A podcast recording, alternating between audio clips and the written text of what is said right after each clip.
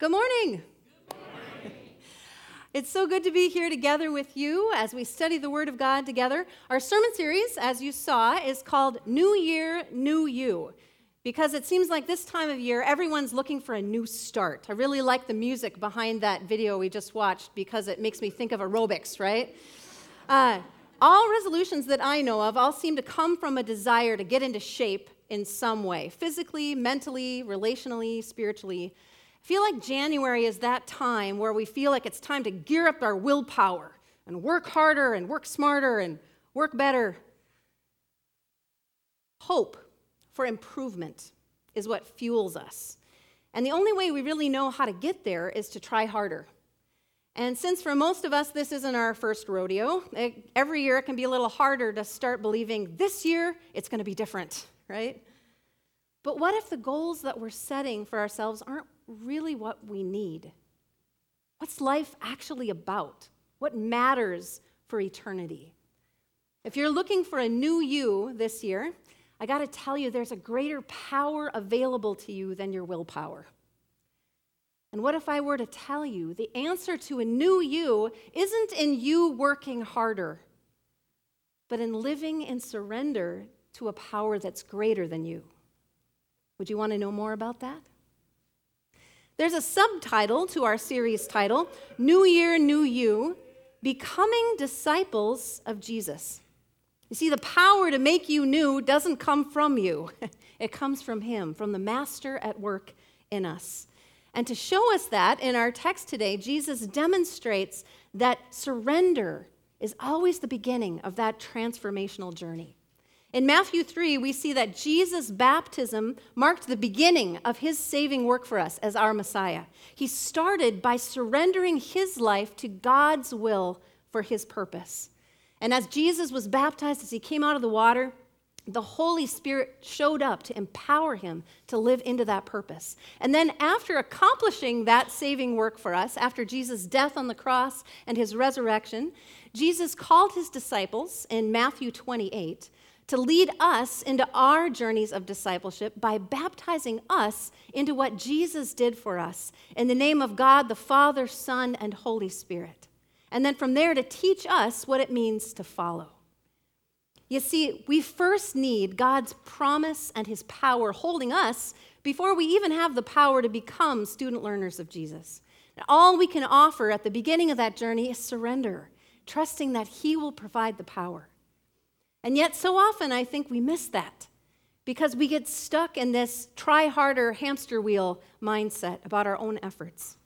So, today, as we're talking about living in the covenant of baptism and what that means for our relationship with God, I want to point out that there are two very different kinds of baptism that we're hearing about. And we, I want to show you that they have very different purposes today. Because the first one, John the Baptist's baptism of repentance, I think is something that makes a lot of sense to us. We really can grasp that concept pretty easily because it's kind of like New Year res- resolutions. We repent of what's bad, we turn to what's good, and we're determined this time around to hold on to the good. But I have to tell you, that kind of baptism in itself doesn't really bring a lot of good news, right? But the second one, baptism into Jesus' death and resurrection, in the name of God the Father, Son, and Holy Spirit, that is something that's incredibly hard for us to grasp all that that means for us. Because it seems way too good to be true that Jesus would give us this power and this identity and this promise even before we've managed to turn our lives around. In this baptism, we honestly only can know its power when we surrender trying to grasp hold of it by our power and just let it hold us. That grace takes a lifetime to even begin to understand, but it's all good news. So, two kinds of baptism. And it's really incredibly spiritually important that we understand the difference between those. Because the purpose of the first kind, the baptism of John the Baptist, it was used as a wake up call to people who were spiritually sleepwalking through life. John was calling, You think you're spiritually doing just fine? That you don't need God's help to avoid judgment? Really? You people have all done things that are the opposite of holy. You have forgotten God. You've disrespected him by using the name of the Lord of heaven and earth as your word to curse things. You've blown off the Sabbath and sometimes not even bothering to worship him. You've dishonored your parents. You've stolen. You've lusted. You've cheated. You've lied about people and slandered them just because you were mad at them. You've been so jealous of what other people have, their things and their relationships, that you've not only been ungrateful for what you do have, but you've hated them in the process just for having more than you do. And that's only 10 of the commandments, people. Must I keep going? Wake up. You think you're in good spiritual shape? Who do you think you're fooling? Your so called spiritual fitness has gone completely to flab. It's high time to reboot, and boot camp is in session, you sinners. It's time to repent, wash out the dirt, so move, get ye to the river. That's John the Baptist. And sometimes I imagine John as a very unpleasant aerobics instructor. Has anybody else experienced that? But John was really good at his job because his job was to help people realize that they actually needed God to send a Savior. His job was not to help people feel good about themselves, it was to wake them up to the truth of what the Bible says no one is righteous, not even one. And he was so effective that the people flocked down to the water. They were motivated by the knowledge that they were actually not okay, that something needed to change. And when they were baptized in the water, they did it as a sign that they were turning away from what they had been doing and turning toward a new start. And that concept doesn't take a whole lot for us to grasp, right? We can all relate to that, turning over a new leaf, right? But what if the story ended there? This is only the introduction to the story of our salvation. But what if the page never turns from chapter one of the real story? And we just keep learning, living in that introduction over and over and over again without turning the page. Confess, repent, try harder. Confess, repent, try harder. Like some bad version of the movie Groundhog's Day, right? That is no place to get stuck. But I think far too many people have, and they've thought that this is what Christianity is. It's not. That's life before Jesus came. The truth is, when we are spiritually sleepwalking through life, we all need to hear John's message because most of the time we think, well, I'm pretty okay. I mean, I'm not perfect, but come on, a sinner? But in those quiet moments of our lives at three o'clock in the morning when all the mistakes of our day run through our minds, we can't help but notice there's much in us that is less than okay.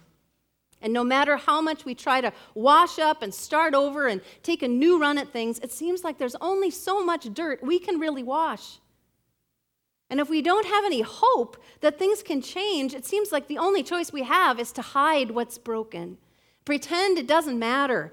It seems like pretend it doesn't matter that trying harder never seems to be enough and we live our life in this hamster wheel. But God wants so much more for us than that. But getting us over that hurdle into page one to page two, that takes some tough love. And we need to hear John's message so we can face the truth head on that on our own we are unholy people who will be separated from life and from God forever by our sin, because that's all the farther our willpower can take us. We can see our need to be better, but we can't make ourselves holy. And when we finally realize that's the truth of our situation, at that moment, lest we hit total despair, it becomes crucially important that the page turns at that moment turns past the futility of the dead end story of us looking for hope in our willpower to the brand new beginning that only comes in the one whose will it was to come to us and give us his power, to start a brand new story that's rooted in his grace alone. And that's what the baptism into Jesus' work in the name of God, the Father, Son, and Holy Spirit means. It means His power is applied to us to move us beyond what we can do to what He can do for us and in us and through us. And if our baptism was just a baptism of repentance like the one John offered, if baptism is our cleaning ourselves up before God, if having a relationship with God depends on us washing away our own sin, how long do you think it would be before we would need another baptism? I think 12 seconds might be a generous estimate.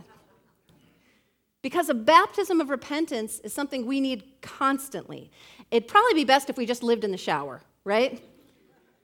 But lest you think I'm slamming John the Baptist, no, he never thought he was doing something permanent with this baptism of repentance. He only had one purpose to prepare people for the one who actually comes to make us clean. John said about Jesus, He's so much greater than I am, I'm not even worthy to carry his sandals. And in humble symmetry, in John 13, when Jesus was showing his love and purpose to his disciples, he untied their sandals to wash their feet. And he told them, Unless I wash you, you have no part with me.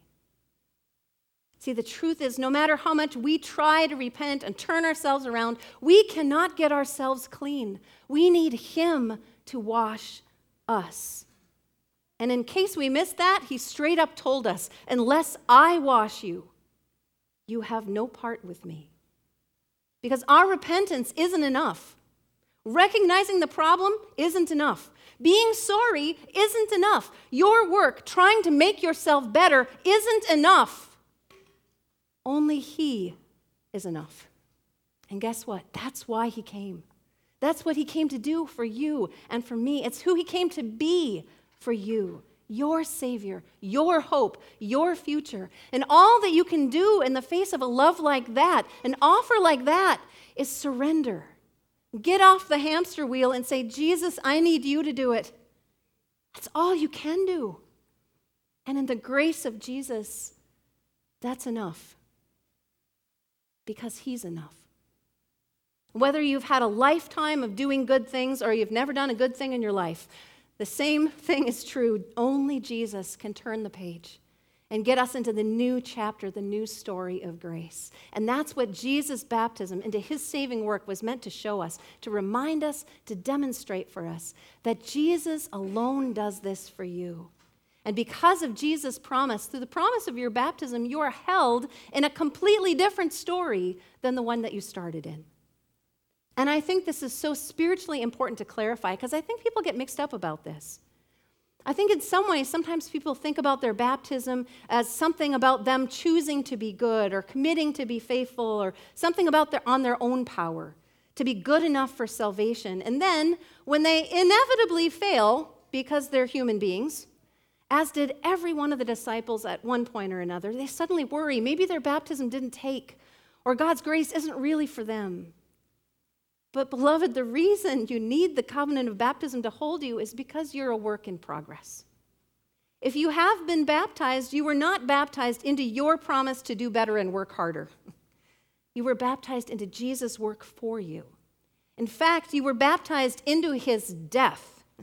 And when you're dead, you have no willpower to contribute. And if you're going to come back to life, somebody else has to do it for you. And because Jesus defeated death and made it a way back into life by his resurrection, you can trust that he can and he will do that for you. And that's what the surrender of baptism shows you that you can trust him to do what you can't do. Baptism is how Jesus shows us he came to join your life with his now and forever. That you're not doing life alone, he's in it with you for the long haul, from life into death and back into life again. He promises He will not leave you. And that promise is given by the water and the word. And living in the covenant of that baptism, that is a beautiful thing. But I want to pause here and be very clear that the Bible does not say that we are saved by baptism. It says that we are saved by the grace of God through faith in Jesus Christ. So, where does faith come in? Well, baptism is the laying down of the promise that holds you. And I believe that Jesus calls us to be baptized as we begin our discipleship journey, whether we begin that journey within a faith family as a baby and grow from there, or we come to know about Jesus as an adult and grow from there, because he knows wherever we are in our humanness, we need something to point to, to help us to know God really promised this to me. Otherwise, we might be tempted to make an idol out of the shifting sand of our ability to believe rather than on the solid rock promise that Jesus gives us.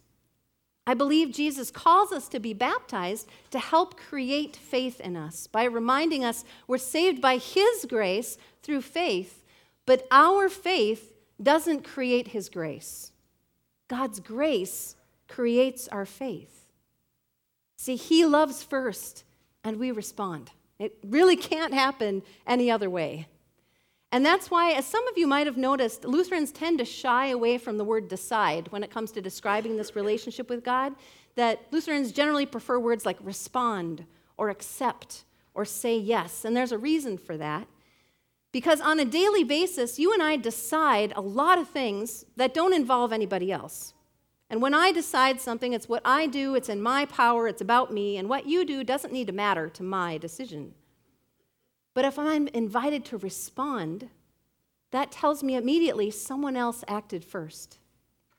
Somebody else invited me into something. Somebody else is waiting to hear how I will react to what they've done. And I can't accept something unless something's being offered to me by someone else, right? I can't say yes unless someone has first asked me a question, right? And all of faith starts with what God does in Jesus Christ because it can't happen any other way. And acknowledging that is part of the surrender. Now, you can decide to repent, to turn to God. And that's what John the Baptist was up to in this get ready movement. But if you leave it with your willpower and what you decide for yourself, the page is never going to turn from the intro into the true story. Because baptism in Jesus' name is not about your willpower, it's about Jesus' power. It's not about your power that you need, it's about His power that He freely gives and pours into our lives. And that's the good news. It's the good news that we need that will cause us to grow from there. And when we forget that, when we think it's all up to us, we spend all of our spiritual energy treading water and we start to get exhausted and then we start to sink. And Jesus whispers, Beloved, just stand up. Stop trying to swim. Stand on my promise. And when you do, you find there's a solid rock under your feet, and it's been there all along. That's what baptism is for. It's to remind you your whole life long that this child, this person, that I need the solid rock of what Jesus has done to be my saving hope, because there is no other source. And here's where the formation of the new you comes in. Because when we're moved from an idea of John's baptism into the idea of Jesus' baptism, then all of those things that we notice at our three o'clock in the morning times, all those things that we want to confess and repent of and grow past, they're no longer efforts that we're using that we have to solve to try to justify ourselves. That justification has already been taken care of by Jesus. So now they just become opportunities to invite His power to be at work in us. So here's an example of that. Think of a child who broke a toy. Okay? If this child believes the foundation of their relationship with their father is based on them not messing things up, and then they break this toy, what they're to do is hide it. They're to try to fix it, or they're to pretend that they never had it in the first place. They're to eventually even hide from the father in fear, hoping that he'll never find out that the toy they were given is broken. Because they believe if they broke this toy and they can't fix it, the relationship is broken as well. Over. Do you know people who see God like that? Do you? But if a child knows the foundation of their relationship with the Father is in His unshakable love for them, if they know the toy they were given was a gift of His love, when they break it, and they will, their first response is going to be to bring it to him. Daddy, I broke this. Will you help me fix it? And it'll become their project together, working together to see his power mend what was broken and to make things new. And that's the difference between seeing this baptismal covenant relationship with God as something that depends on you and what you bring to God, and seeing the baptismal covenant relationship as something that depends on Jesus and what he gives you. The first one is a Groundhog's Day hamster wheel, hiding and stressful and despairing life.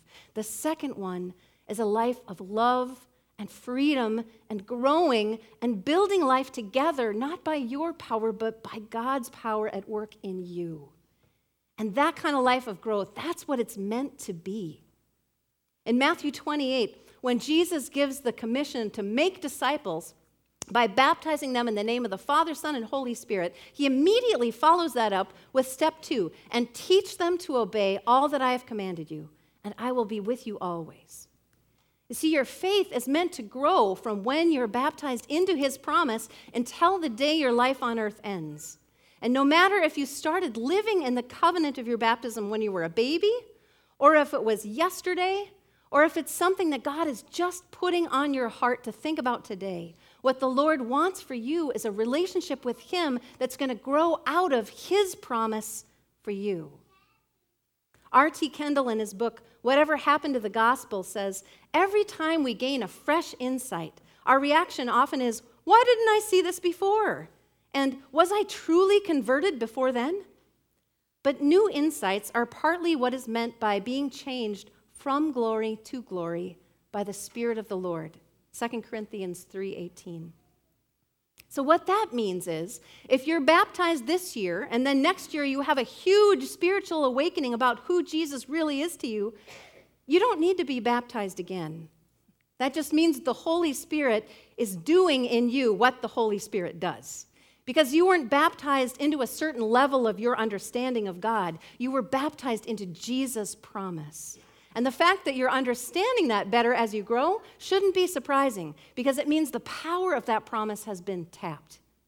And the Bible tells many stories of conversion to Christian faith, but there isn't one story of rebaptism in the name of the Father, Son, and Holy Spirit in the Bible.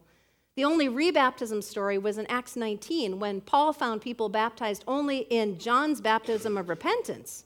And he told them, Oh, you need more power than that.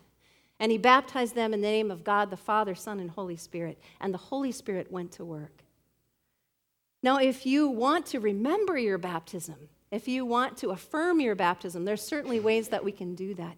But God's promise is God's promise, and it holds you fast. We need God's power, not ours, to make us new. So, how does this New Year, New You reconstruction project begin in you? Well, if you haven't been baptized, let's talk. Because I truly believe that this is something Jesus wants for you to know and to trust that his saving work is for you. And if you have been baptized into the work of God, the Father, Son, and Holy Spirit, know that every day there is a power available to you that is greater than you can imagine to see His work done in you when you surrender, trusting His Holy Spirit to shape your life. Like the hymn says, Oh, what peace we often forfeit. Oh, what needless pain we bear, all because we do not carry everything to God in prayer. So, this year, I have a New Year, New You challenge for you. This year, try not trying harder. This year, try daily surrender. And come to Jesus, and maybe an example of what you might pray every day is Lord Jesus, Holy Spirit, Father God, what do you want to do in me today? What do you want to show me today? What do you want to heal in me today? What do you want to recreate in me today? Because I believe the new you the Lord wants to make of you is not a disciple of the hamster wheel, but a disciple of Jesus. And Jesus shows us that transformational journey starts with surrender. I guarantee you that will be a whole new kind of adventure. So let's pray. Lord Jesus, we thank you for coming to be our Savior. We thank you for laying down your life for us. And we pray, Lord, as we confess that we need you to be Lord, we need you to be Savior. Lord, we pray that you, by your Holy Spirit, would prepare us for the journey of the new things that you want to do in us and through us. And we pray, Lord, that 2019 will be the year that you will move by your Holy Spirit in powerful ways, that we will cooperate with what it is that you want to recreate in us. And that in all things, Lord, we will know the foundation, the solid rock, is not in us, but it's in you. Thank you, Lord, for claiming us, for calling us, for loving us, for being Lord. All these things we pray in Jesus' name. Amen.